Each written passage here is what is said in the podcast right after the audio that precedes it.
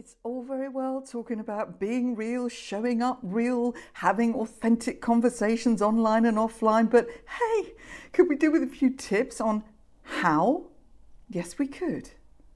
Hello, I'm Trisha Lewis. This is the Make It Real podcast, and I will be talking to very real people who've had very real experience, mistakes, and everything, and they will be giving you those tips. So stay tuned. I have um, right in front of me here in all his glory, in a fabulous setting actually, fascinating things, including a skull on the table behind him.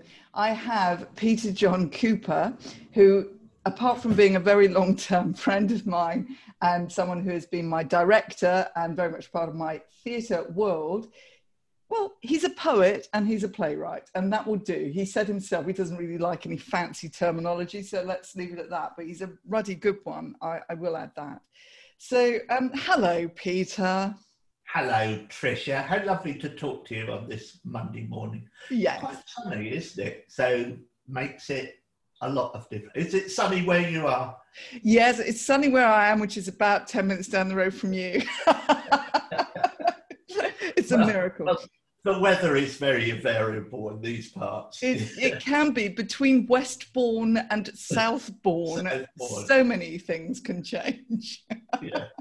so listen um, i'm going to tell you listeners i have three things written down on my notepad here three things that peter uh, said he'd like to talk about when i invited him on to be a guest which is thrilling and i'm going to tell you what those three things are and then we're just going to start talking about them okay Number one, the artist's place in the universe. Number two, collaboration and negotiation. Number three, the new world we are confronted with.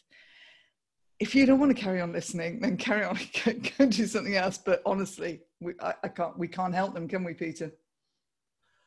Uh, well, I don't know. I, I would urge you to stay with it for a bit because I do um, understand, I have spoken to people in the commercial world and the business world, and I've had a business myself, um, and theatre uh, is is a business. Uh, apparently, at the moment, we're urged to think of it as an industry.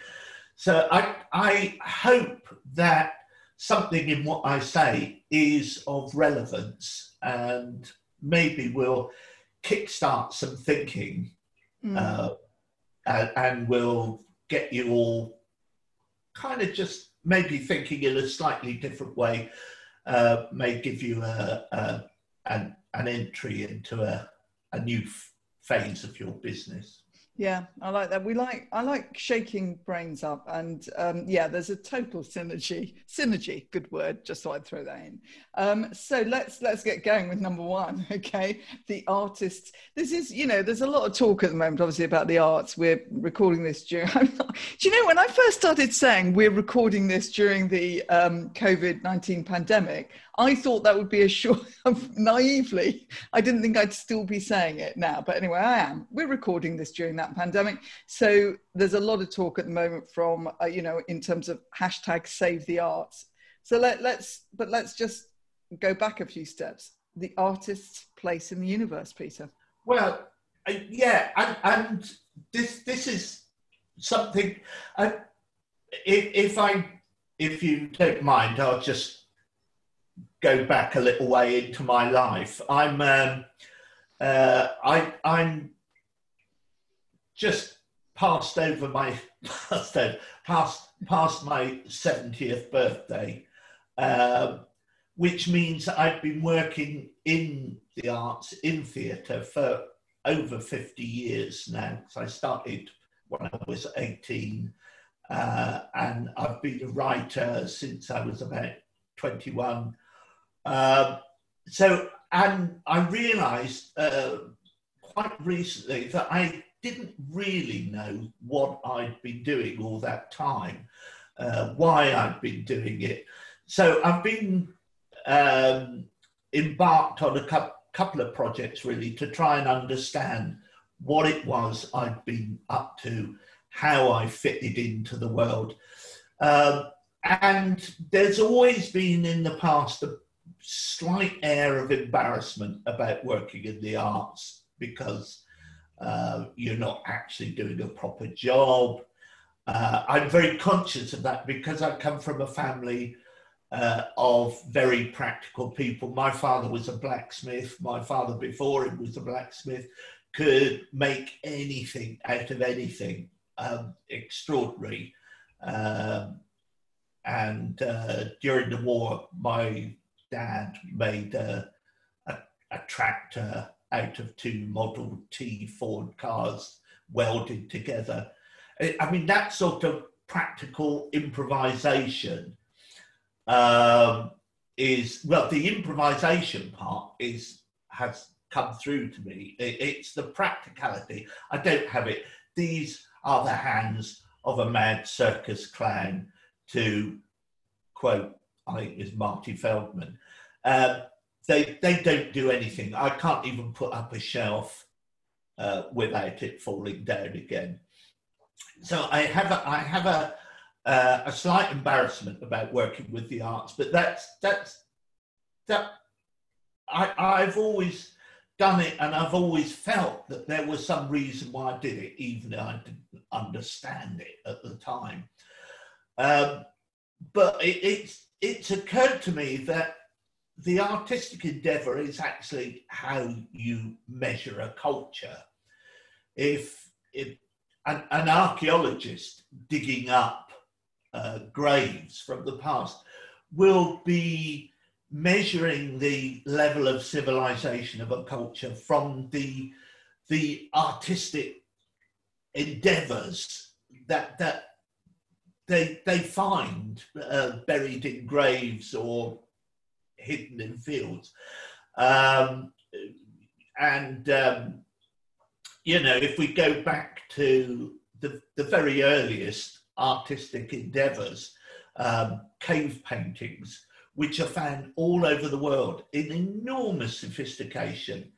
Before, uh, whilst people were still hunter gatherers, um, before civilization as we define it, as living in cities, was a fact, uh, there was these artistic endeavors, and that's how we identify, can look at, can quantify a civilization. So more recently, I've begun to think of myself as, as, a, as a practical, um, a, way of reflecting what's going on in the world around. And maybe in uh, a thousand years' time, um, somebody will find one of my play scripts and be able to read it.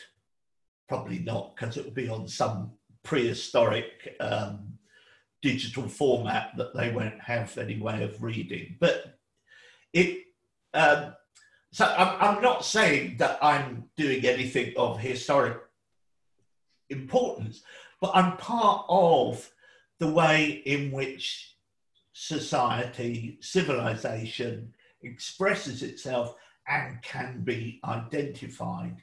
Right, I, I'm, I'm.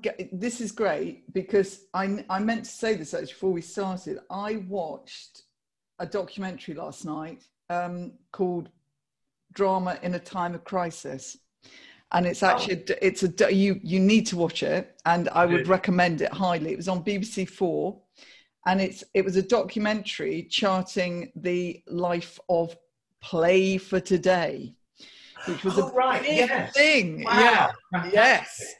Absolutely. So in that, Play for Today was such, I mean, oh, please, I just kept thinking, please, would the BBC be like this? Please, would it not have been interfered with by all that? Yeah.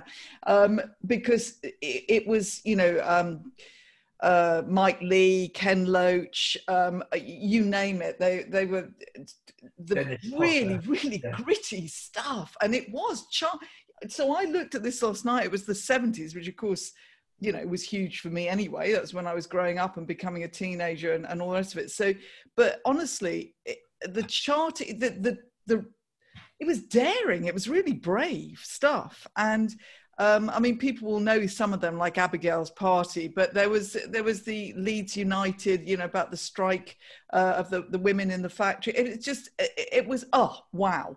Um, and so I just thought I'd interject with that because what you're saying, you know, about charting the, the culture through periods of time, yeah, really crucial.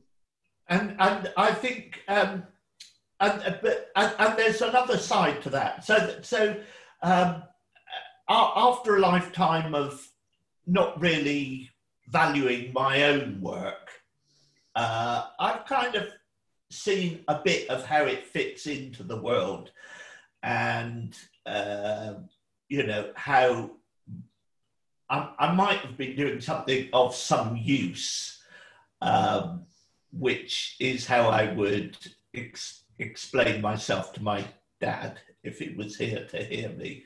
It's all right. I've done something useful. uh, but uh, I mean, yeah. Anyway, um, no, I think I think that's that's not that's that's definitely not a throwaway comment because because that will apply to a lot of people listening to this yeah. in what whatever they're doing. There there is often a bit of baggage somewhere that says this wasn't what I was. I mean, I wasn't supposed to be doing anything that I've done. I was yeah. I was I was sent to a really expensive public school to marry a really rich person and um, be a lovely housewife and stuff. Um, so I I really messed up. Um, so you know, yeah, there, there will be. I, we, we, I, yeah, let's not go down that rabbit. No, let's hole. not go down there. But I think, but there, even it's not just in the arts; it's in all sorts of things. There will be these little niggly bits where you think, "Is this really? Is this really of any use in yeah. the in the universe?" And it's, yeah. it's um, we we were talking a little while ago about um, um, um, um, um, um, um yeah, and that. Yeah, and then we talked about that. No. Uh, um, syndrome, um, imposter syndrome. Oh, right, yeah.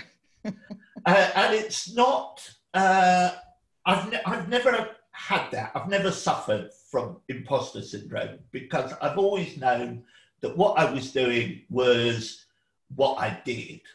I didn't feel I had to defend it. I only had to defend, uh, or if I had to defend, was the value of it. Uh, well, was it? Um, you know, did it actually contribute anything to the world? Yeah. And uh, looking back, I mean, it's not really. Uh, it, it's not really for me to say whether anything I've done has contributed anything to the world, but I've, I've, I had to do it I woke up each morning and thought, I have to do this, this work. Uh, it, and in the times when I've uh, had to go and work in a shop or be a driver or something like that, it's it's never taken away from that idea that this this is what I do, this is how I attempt to contribute in other words, to reflect the world around and to try and reflect it back to people uh, so that they they can join my journey in in some sort of understanding of the world yeah, and I and I think that I think it would be quite a useful exercise for anybody to consider what they do um, through that lens. Actually, so that that's a really good start. So because I know that there's a danger that we could talk for approximately three weeks, um, let's move on. Do it, edit. It'll come out in the edit, end. edit, edit. Um, let's move on. Honestly, uh, Peter and I have had some fascinating conversations over many years, and um, like I said before, he has directed me as an actor, and that is another thing that I have learnt, which is completely trans, trans transferable um, into the world of obviously us taking coaching and feedback and all perspectives and all the rest of it because it's um, it's a huge growth journey, and uh, Peter's been been part of my growth journey. Anyway, let's move on quickly um, to number two, which is collaboration and negotiation. There's there's there's a, a theatre, which which has been my life, is totally a collaborative process. Um, uh, and as a writer, I contribute maybe a third to the, uh, I contribute the, the recipes to the rest of the people who are involved in the process.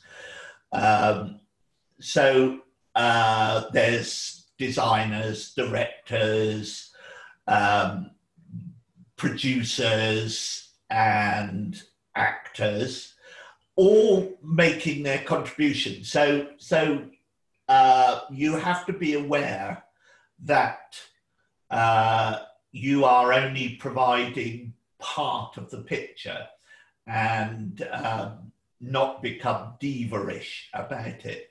So there's a third me, a third the rest of the theatre process all putting in, and a third which is the audience, the people who are watching and contributing, because they, um, the, the finished product is as much the choices that audiences make. For instance, if you're watching Hamlet uh, on the stage, you can, you will look you will choose where to look on the stage as an audience. You will, uh, and quite often you will be looking at somebody in the background. Uh, you, you know, you you you're not necessarily looking at the person speaking. You're looking at somebody else, which is why we talk about uh, making sure that that everybody on stage is reacting is within the moment. There's none of this just idling about at the back of the stage. Um, everything is is there, and it's up to the audience to focus on which part of the picture they want to see, and they will also follow a particular thread through the story. Um, and they they might find that they have sympathy for Gertrude, so they will follow Gertrude's thread or Ophelia, Ophelia's thread, um, e- even though the story is about Hamlet. So the the audience are the the essential third. So what you have to do, one of the things that you have to understand as uh, a writer or as a director is that you're only contributing so much. You're only contributing a third.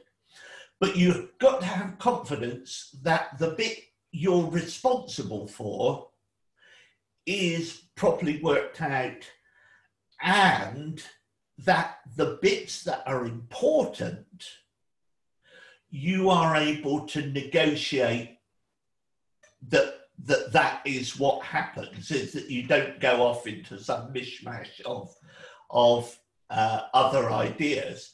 So the the collaborative uh, element is is what other people put in. The negotiating element is the way you work your way through, and uh, in, in order to achieve the emotional picture that you want that you have spent a year devising for your audience. So um, you've got to be confident in what you've done in order to negotiate that through. But you've got to be aware of the other collaborative inputs. Uh, and I think this is absolutely bang on with business practice. And we, we, uh, we really have to understand the collaborative bits the negotiating bits, and how, in the end, somebody has to have uh, a vision, a strong vision of, of what your customer, what your audience is, is going to receive. Um, the way you get there uh, may be completely at variance with what you thought, but we'll get there in the end and we'll get to there's two interesting ideas that I'm going to give you here, which is from one from, or both from physics actually. Um, and, and, one is called, uh, let, let me give you an image the mountain stream. Um, a stream running down a mountain encounters rocks and boulders, and the, the stream goes round boulders and goes round rock, and the path down the mountain is entirely random. Uh, but at the bottom, there is a stream running down to the sea, and the the the spring, the water flowing down the mountain, will inevitably meet the stream and go go down to the sea. There is one outcome, um, and the one outcome is uh, an, a, you know a sort of an emergent property, um, and. Uh, Hang on a minute. Say that again. That last bit. There is one what?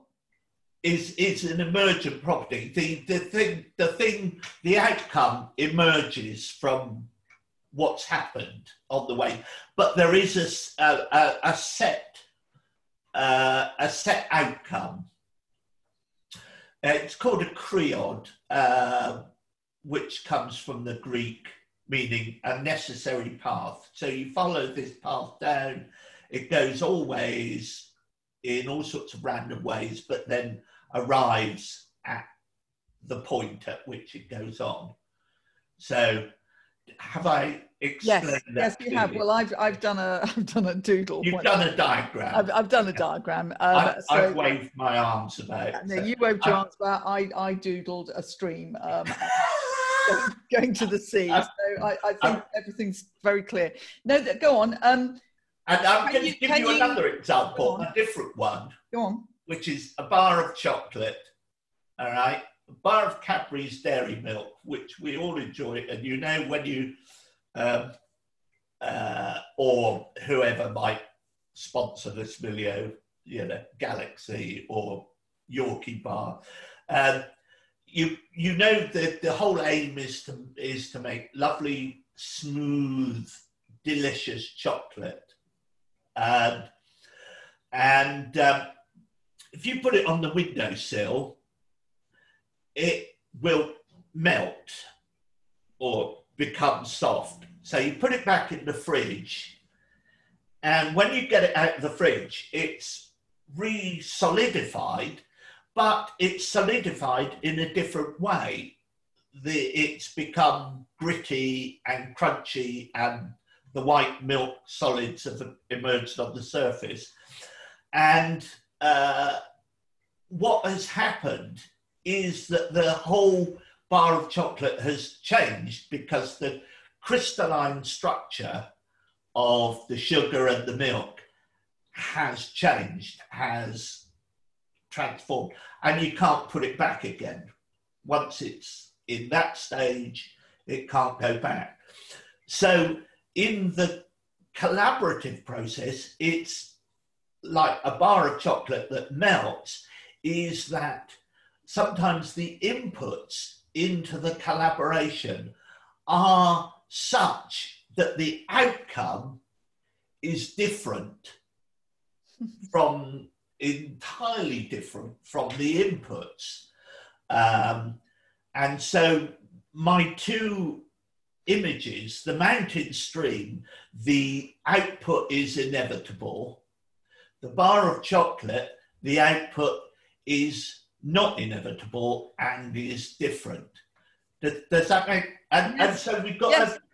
as, as as collaborators and negotiators, we've got to be aware of those two things. Now, have I got such a vision that we're going to arrive, however we arrive at it, we're going to arrive at my vision? Or are we going to be prepared to come out somewhere completely different and have a completely different crystal structure for whatever we produce. I uh, th- th- no no this makes complete sense. oh, does it? I'm kind of, I, thought I'd lost it in the middle there. no, complete sense, complete sense. Of course, you are talking, uh, you know, in this is, by the way, uh, listeners, this is a great example of using analogies and metaphors and all that. Seriously, honestly, I mean, it just makes it so much easier, I think, to grasp. I mean, I mean, the, the real the real cue, the real thing about using metaphors is make sure you've got them sorted out before you use them. Yes, I think that's important. Don't try and wing it. Don't wing a metaphor. No, definitely not. But I think you know I'm collaborating uh, currently, and um, I went in.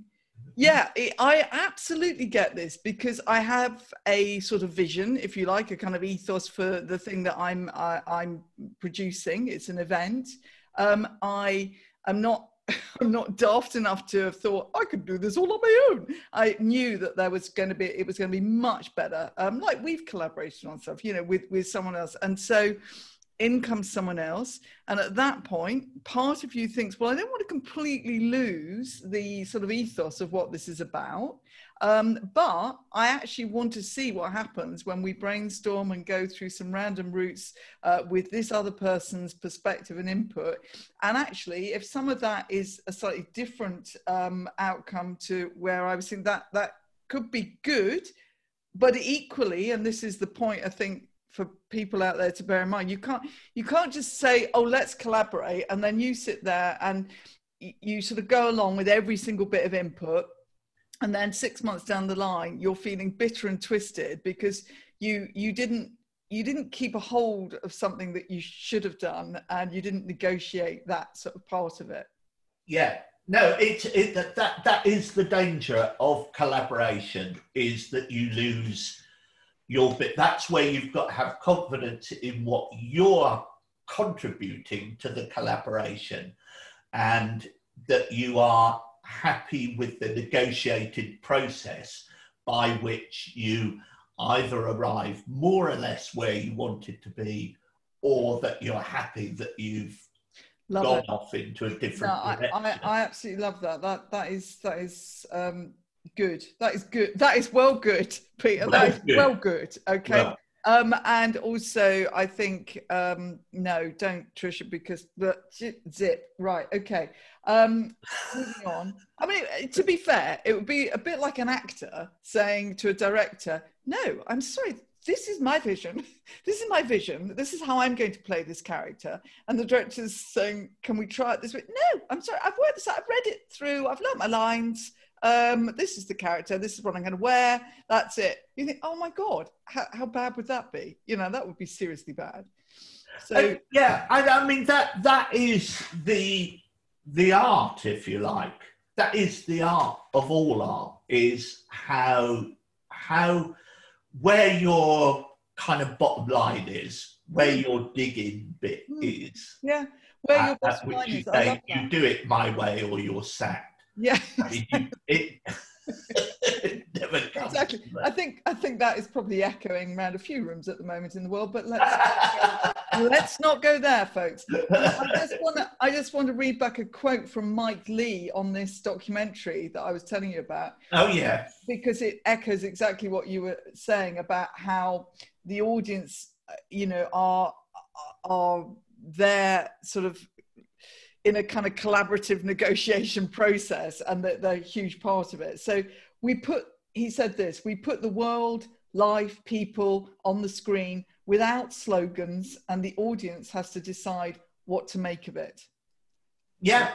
Yeah. And in, in the end, any, any endeavor, what, whatever, it, it depends on uh, the, the audience and what you know, all your customers, Absolutely. Uh, what they make of it. Yeah. I, uh, but that kind of brings me on to something else, which which is to do with the uh, your awareness of what you want to do and uh, how Im- important you think that is. So. Um, for instance, I've, I've kind of, during lockdown, Um, you know, I'm like everybody else. I haven't had any commissions or anything to work on because the people I usually work with have disappeared. Um, but I'm I'm so I'm doing things for myself. I'm making little little videos, little YouTube videos. I love those, um, and it, it, and I'm I'm not I'm not worried about what what an audience sees. I'm making it for myself. The audience, if they see it and if they like it, that's wonderful. Um, but by doing so, I'm kind of learning something new. I'm a stop fiddling. Um, I'm kind of learning a different way of telling stories and a different way of marketing my stories. Um, for instance, I have this thing where when I wake up in the morning, because of this work ethic thing that I talked about earlier on, that derives from competent, being surrounded by competent people, um, I feel that it behoves me to produce so much in the day. And I always used to say I, I need to write at least a thousand words in a day. If I write a thousand words, I feel I've achieved something. Whatever I'm writing for, or whatever the outcome is, or whether I scrap those thousand words tomorrow, I still need to produce. It's, it's a kind of a measurable thing where, where you can say, oh, well, I've I've done what I I need to do today. Uh, now those those thousand words can come in a lot of different guises. They can come in little pieces for YouTube. They can come in a whole, um, uh, you know, as part of a, of, of a big written work, which I'm working on. Um, one of the great things, I know not everybody is a Facebook fan, but for me, Facebook is, is, was a real breakthrough as a writer. Uh, when it came out, do, do you remember Facebook? Mm. Originally, it had that little box and you could write in it and post it. And I discovered that that little box became a sort of a, a, a definition of a, a thinking process. In other words, it became a, a, a poem for me. And I wrote, and I tend, I write within the little Facebook box. I, I, I always have done, and I still do. And I think it's a wonderful uh, little place to to learn conciseness and exactness, which is what we don't have uh, generally. Generally, there are so many places we can we can write, um, and I'm I'm not a great LinkedIn. I know you're all LinkedIn fans, but I, I find LinkedIn is is a bit odd. I find Twitter is just where you go to be abused by people. Facebook, you you write things, and what's interesting, it, it's like a village notice board. You put it on the board, and you leave it, and people come to it. It's what I was saying about audiences coming to your work and uh, appreciating it. And what happens is that you you different people will appreciate your work in different ways. So, little thing, I talk about the weather generally. People who know me know my little weather updates every day.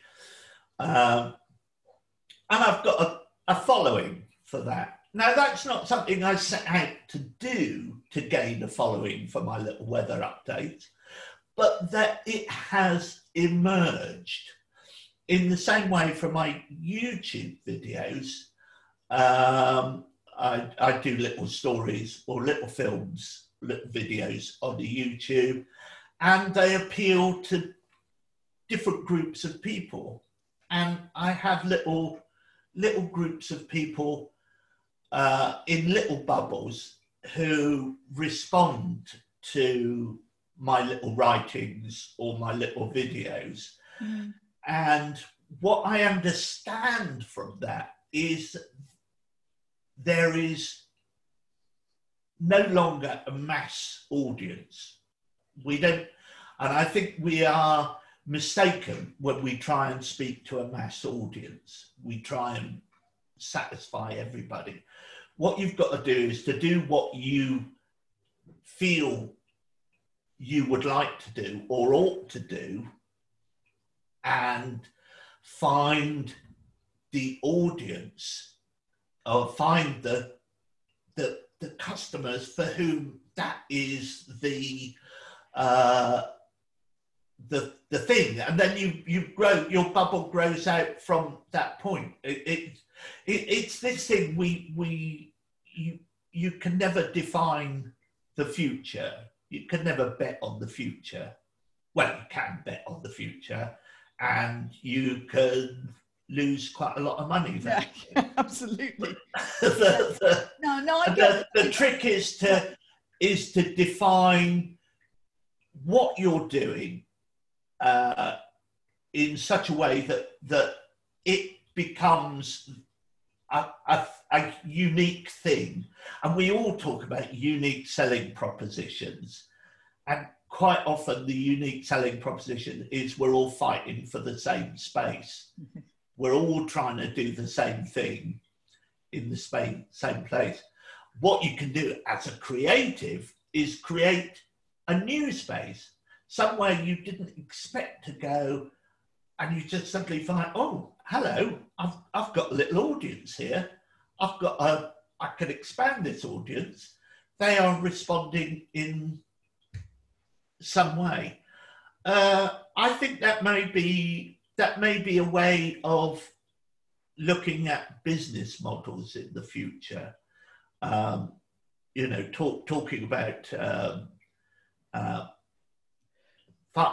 is, is this number three, by the way, Peter? This is really number three. I've I've segued into Have we seamlessly segued? I love it. I love it. Number three, which will be uh, encapsulated within approximately three minutes. Um, the new world we are confronted with. Yes, you've just covered one aspect of that. And and, and I I think um, so. What I've done in in lockdown is I've learned for various reasons, not, not just because of lockdown, but during this period, I've come to the conclusion that there is a different way of doing things. We are in a different space, we are in a different world, and we can, and the world is up for grabs at the moment. People are in such turmoil and tumult. It's the, uh, and I'm sure everybody is always is saying that all over the place, and I, I don't say it lightly, um, and I don't underestimate. I, am going to go back to theatre in the 1970s uh, when it was the early part of my career and we were doing stuff and we didn't really care what the outcome was because there was no way of forecasting the outcome what theatre has become has become the institutionalized version of what of the all the experimental work that was going on in the 1970s. Uh, suddenly, uh, there is a whole way of doing things which refers back to the 1970s.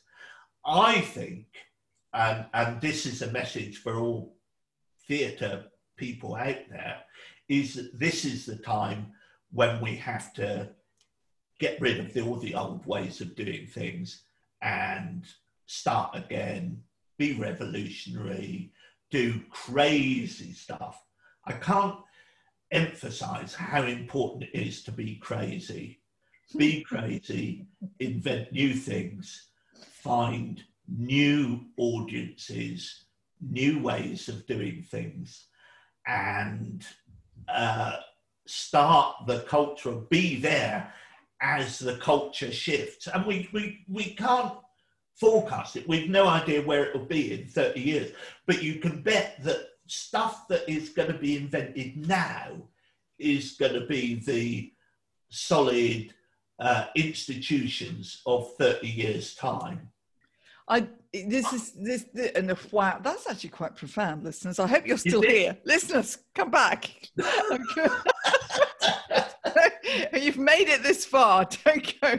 Um, and I tell you, this is another one of those episodes that needs listening to. Sorry, sorry. It's, it's all in the edit. You'll manage. if you can get this all down to five minutes, it'll be no, fine. No, I listen. I was going to make a very profound comment there actually um, about how often in a time of crisis we um, reach for our comfort blankets um, and that actually it, it, counterintuitively um, we should be doing almost the opposite yes yeah I, why not you know uh, I, I, mean if we're going to be out of work anyway mm. uh, you know if if our business is going to go belly up I mean, I'm not saying it will or it should. I'm just saying, uh, yeah.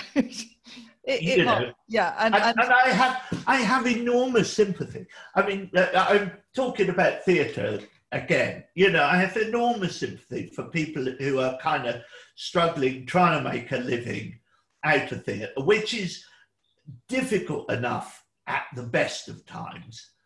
Um, but uh, I I think I I worry when in in theatre terms when we defend theatre um, by calling it a theatre industry and saying uh, you know we must protect the theatre industry. Um, no, I, I get that because there is a theatre industry and a lot of people's jobs depend on it and a lot of um, foreign investment comes in to the theatre industry. But the, the, art is not an industry. however much I would want to defend it to my dad, it's, uh, it's an artistic process and we've got to value the craziness, the unhingedness of it, and realize that that is it's we're we're we don't want an industry. We want a crazy new art art form which will reflect the new world we live in.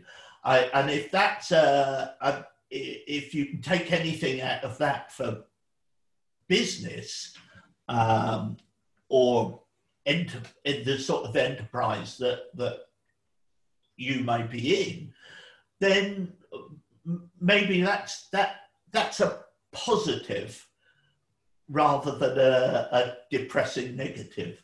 Thank goodness. Well, I and, and don't say another word, obviously, because that would seem like a really good thing to end on, like a positive. But you've you've given loads of positives, um, and it's um, it should have shaken people's brains up. And um, like I say, we we we could all be um, we could all have some really nice moments when we take away some of the the kind of um, what do you call them tracks that we've got in our heads that are, that are taking us along certain routes without us getting off and having a look at the at the mountain streams and having a bar of chocolate. Yeah, yeah, bar chocolate, mountain stream. Yeah, exactly. I think, that, I think that's how we wrap this up. That's absolutely beautiful. No, we don't. This is how we wrap this up. Um, there's a lot that Peter has a huge amount that you can dig right down into with every practically every single sentence that comes out of Peter's mouth. But he has delightfully produced this uh, series of videos. You just need to go to his YouTube channel. Um, Peter, tell us exactly what that is. Peter John Cooper. Peter John Cooper. Peter John Cooper. Look up Peter John Cooper. Uh, there's only two Peter John, well, there are three Peter John Coopers in the world, one of which is the bloke who invented custard powder in New York in the early 19th century. And there's a museum to him in New, New York. Not him. Uh, but generally, Peter John Cooper on YouTube, and one of one of the the channels on my YouTube channel uh, is called Blood and Bones, and that's my. Uh, it's a couple of years old now, but that's my definitive thinking. Definitive, uh, my thinking about what it was like to be, or what it is like to be, a playwright in the 21st century. And a lot of what I've spoke about to, spoken about today uh, is in a great deal more detail there. Might be worth if you've got half Fabulous. an hour. Have, a, have I- abs- in there. You've got, if you've got absolutely nothing else to do, you Nothing else to do. you might or just you can watch Yeah. my lockdown videos, which involve me underwater swimming in front of a green screen. Yeah. I Um, mean, seriously, honestly, just get just get get hooked in, get hooked into the crazy world of Peter John Cooper, um, because uh, yeah, you, you'll like and subscribe. Like and subscribe. um, and obviously, he's already said it's on Facebook as well. So, uh, you know, I, I don't want to enter that conversation about how I feel about the various social media channels. I'm as confused as I ever was about my feelings about all of them, really. So it's it's a never-ending, evolving uh, journey, which is life. So let's uh, wrap up now, as they say. Thank you, thank you, thank you. Um, I know there's a lot of um, little gems that actually big gems, and I know that we'll continue this conversation whether I like Yeah, whether you like it or not. Thank you very much, Peter. Thank you. It's been an absolute joy, Trisha. I, I always love talking to you, and you you've you've got a lot of wisdom yourself. So good. Yes. Take action. Try this one. Two things. Step. One's a mindset thing, one's an action thing. Well, they're both actions, aren't they? So, mindset wise, how about really thinking have you got any baggage left over that is making you kind of undervalue what you do, not necessarily see it as the wonderful thing that it is, okay? Think of Peter's story about his dad. Number two, action why don't you set up some kind of a feedback loop brainstorming session? Really, really use that collaborative process and see what happens with your mountain streams.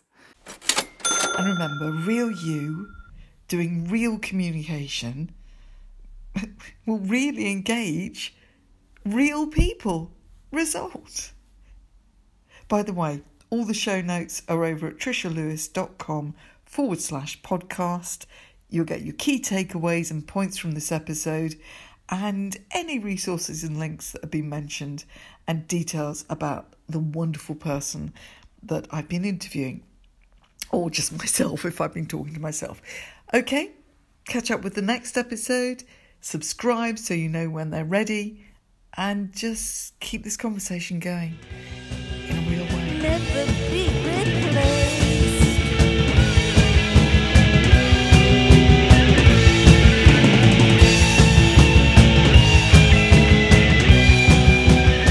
everything